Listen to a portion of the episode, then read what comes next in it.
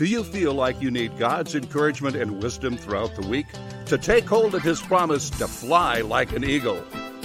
You've come to the right place. Welcome to Eagles on the Hill. Let's join our host, Pastor Jeff Scheich. Hey, people, I am your host, Pastor Jeff Scheich. Thanks for joining us on this edition of the podcast. Today, we're going to talk about President's Day. President's Day, a holiday here in the United States when some of us get the day off. Others of us have to go to work. So, whichever uh, segment of the population you fall into, we do pray that you have a good day and that you focus on the purpose of the day, which is to celebrate, to give thanks for the presidents of our nation.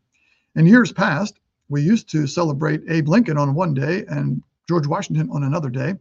But uh, for some reason, whatever, those days were combined and always then to be celebrated on a Monday. Gives us a three day weekend. Well, gives some of us a three day weekend. Others of us just have to go to work. I'm not complaining or anything, but that's the way it goes. Uh, and of course, we don't want to celebrate just Washington and Lincoln. We want to celebrate all the presidents. Why leave anyone out as if they all were just as good as one another? Well, I want to contend for you that George Washington was very, very special. And we want to focus on George Washington today.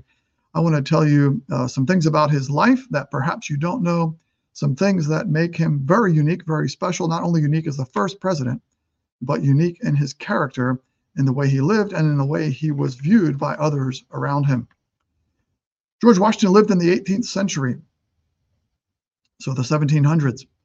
And at, at the time he lived, at the founding of our country, there were uh, just numerous brilliant philosophers, thinkers, writers, orators, organizers that seemed to come together in the early days of the United States. Uh, you had people like Ben Franklin, respected around the world, and Thomas Jefferson, uh, just a just a brilliant thinker. Uh, John and Sam Adams, Patrick Henry, Alexander Hamilton, James Madison, all these uh, just titans, these founding fathers of our country who were uh, just brilliant people, often very, very well educated. George Washington somehow uh, seems not quite as as uh, intellectual, uh, perhaps, as some of these people. He only had an elementary school education. Uh, he's not known as the author of any of our great founding documents. And yet, at three major junctions in the founding of our nation, when a leader was needed, George Washington was chosen. Out of all those people, George Washington was chosen. He was viewed as the indispensable man, the American Moses, the father of our country. So I want to go through those three times when George Washington was chosen as leader of our country. And then I want to go through uh, four incidents from Washington's life that perhaps give insight on why he was chosen, what was so special about him, and what we might emulate about him today. So let's start the three incidents where he was chosen to be leader.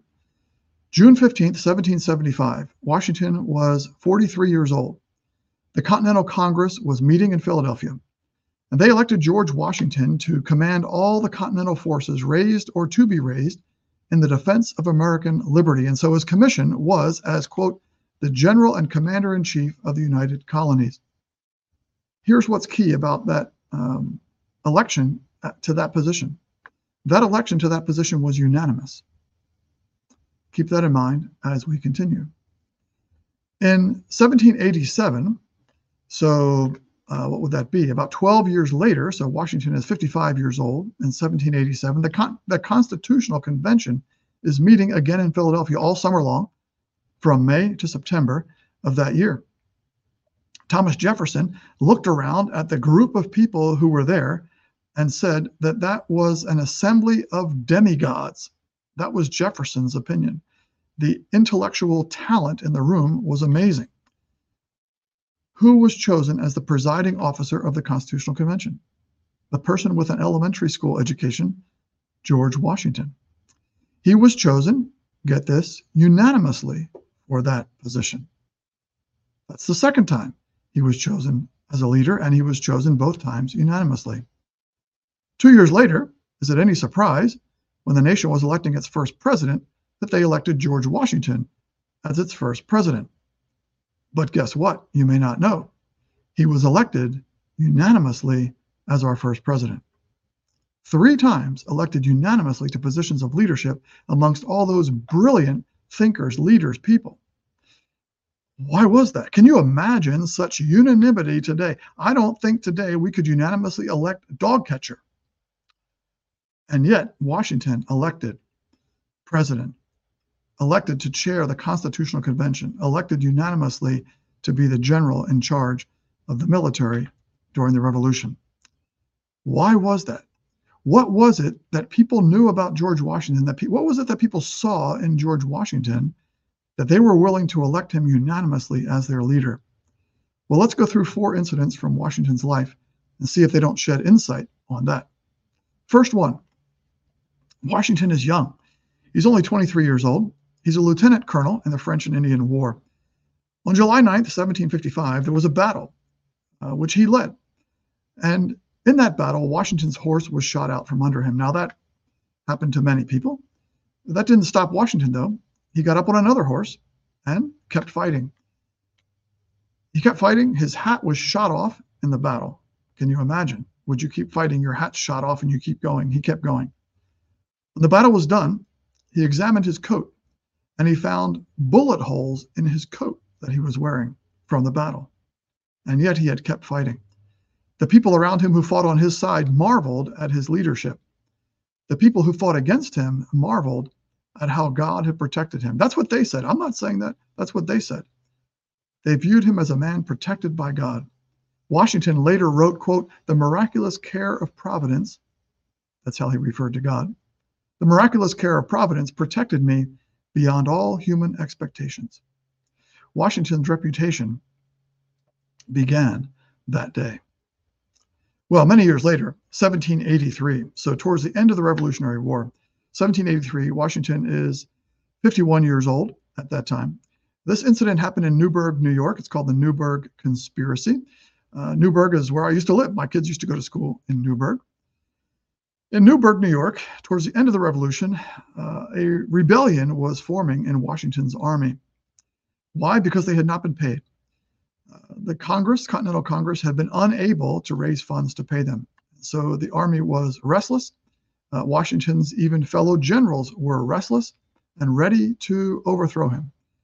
Uh, his leadership in the army was definitely in question. A letter circulated among Washington's generals behind his back to have a meeting. The meeting happened, took place. It took place on Mar- in March of 1783 again. General Gates, one of Washington's uh, highest lieutenant generals, opened the meeting. And as the meeting began, George Washington walks in. Everybody turns to look. And he asked to speak. And the stunned Gates gave Washington the floor, of course. He was his commanding officer. And Washington then gave a short but impassioned speech. It's known as the Newburgh Address. And he counseled patience with what was going on with lack of pay. His message was that the people in that room, his leaders, the people serving right under him, should oppose any effort to open the floodgates of civil discord, as Washington said, and deluge our rising empire in blood. And then he got out a letter from Congress to read to the officers. And he looked at it and he fumbled with it and didn't speak. And then he reached into his pocket and took a pair of reading glasses out of his pocket, which the others in the room had never seen. because Washington didn't wear them in public. And as he's putting the glasses on, he says, Gentlemen, you will permit me to put on my spectacles, for I have not only grown gray, but almost blind in the service of my country. And there was silence. The men realized how much Washington had also sacrificed for the revolution, as much as or more as any of them. And they were his fellow officers and they worked closely with him for many years. They, the council that day said that many were moved to tears by those words from Washington. And with that act and with the reading of the letter, the conspiracy collapsed. Washington left the room, and there was a vote to reaffirm their loyalty to Washington and to the new nation. You can imagine how that incident would enable people to say later, we want to elect this guy unanimously. The third event in Washington's life was really the topper of all toppers. Well, the fourth event might top it. I don't know. We'll see what you think. But later that year, this is the third event, later that year, uh, the year of the Newburgh Conspiracy, 1783. Uh, at the close of the year, December 23rd of that year, uh, the Treaty of Paris was signed. And on December 23rd, that Treaty of Paris, by the way, ended the Revolutionary War. The United States, what would become the United States, won the war. That was official. And on December 23rd of that year, General George Washington resigned as commander in chief of the Continental Army and retired to his home in Mount Vernon, Virginia. That was an astounding event.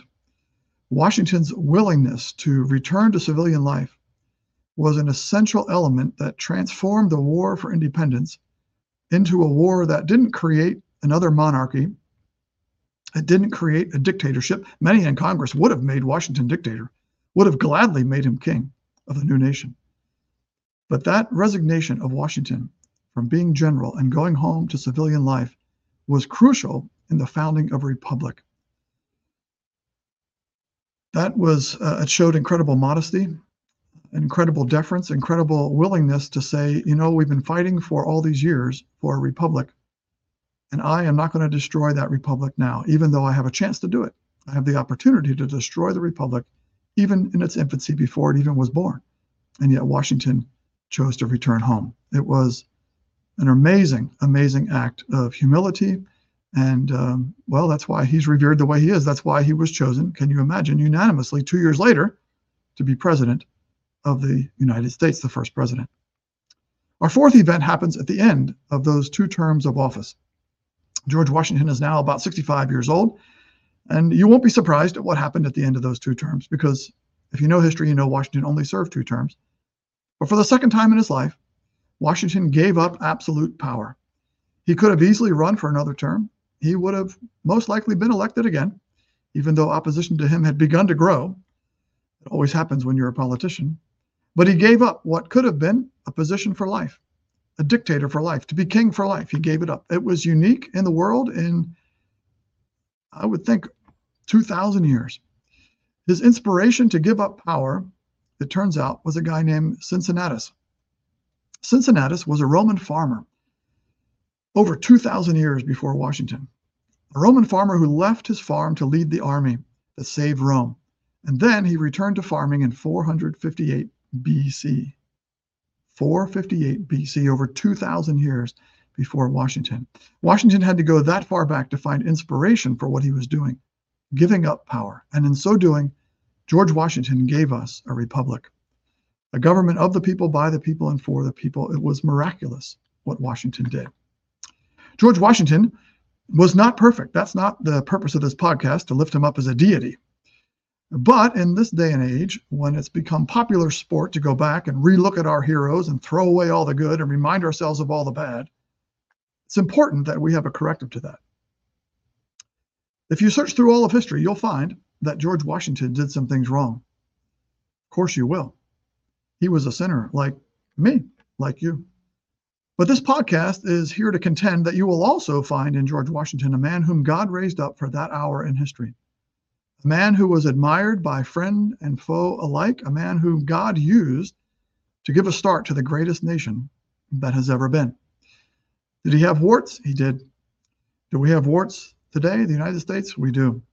We should expect it. We're all sinners. Right now, we got over 300 million sinners as part of the United States. But what is unexpected, what was miraculous, is that a republic like the United States should have been born in a world of kings and despots. What is miraculous is that a nation that has done more good for more people in the world than any other nation should have come into existence at all. And for that, we have God to thank. So, on this President's Day weekend, at least this one weekend of the year, we should have God's work through George Washington, for which we should be grateful. Well, that's what we got for you today on the podcast. I hope that uh, it gives you something to give thanks for, gives you something to pray about and rejoice about on this President's Day weekend. We want to thank you for listening. We want to encourage you to write us at eaglesonthehill211 at gmail.com. Let us know what you thought of this podcast. What president is your favorite in the history of the United States? Uh, let us know other topics that you'd like for us to discuss on the podcast. Remember, as we close, that those who hope in the Lord will fly on wings like eagles.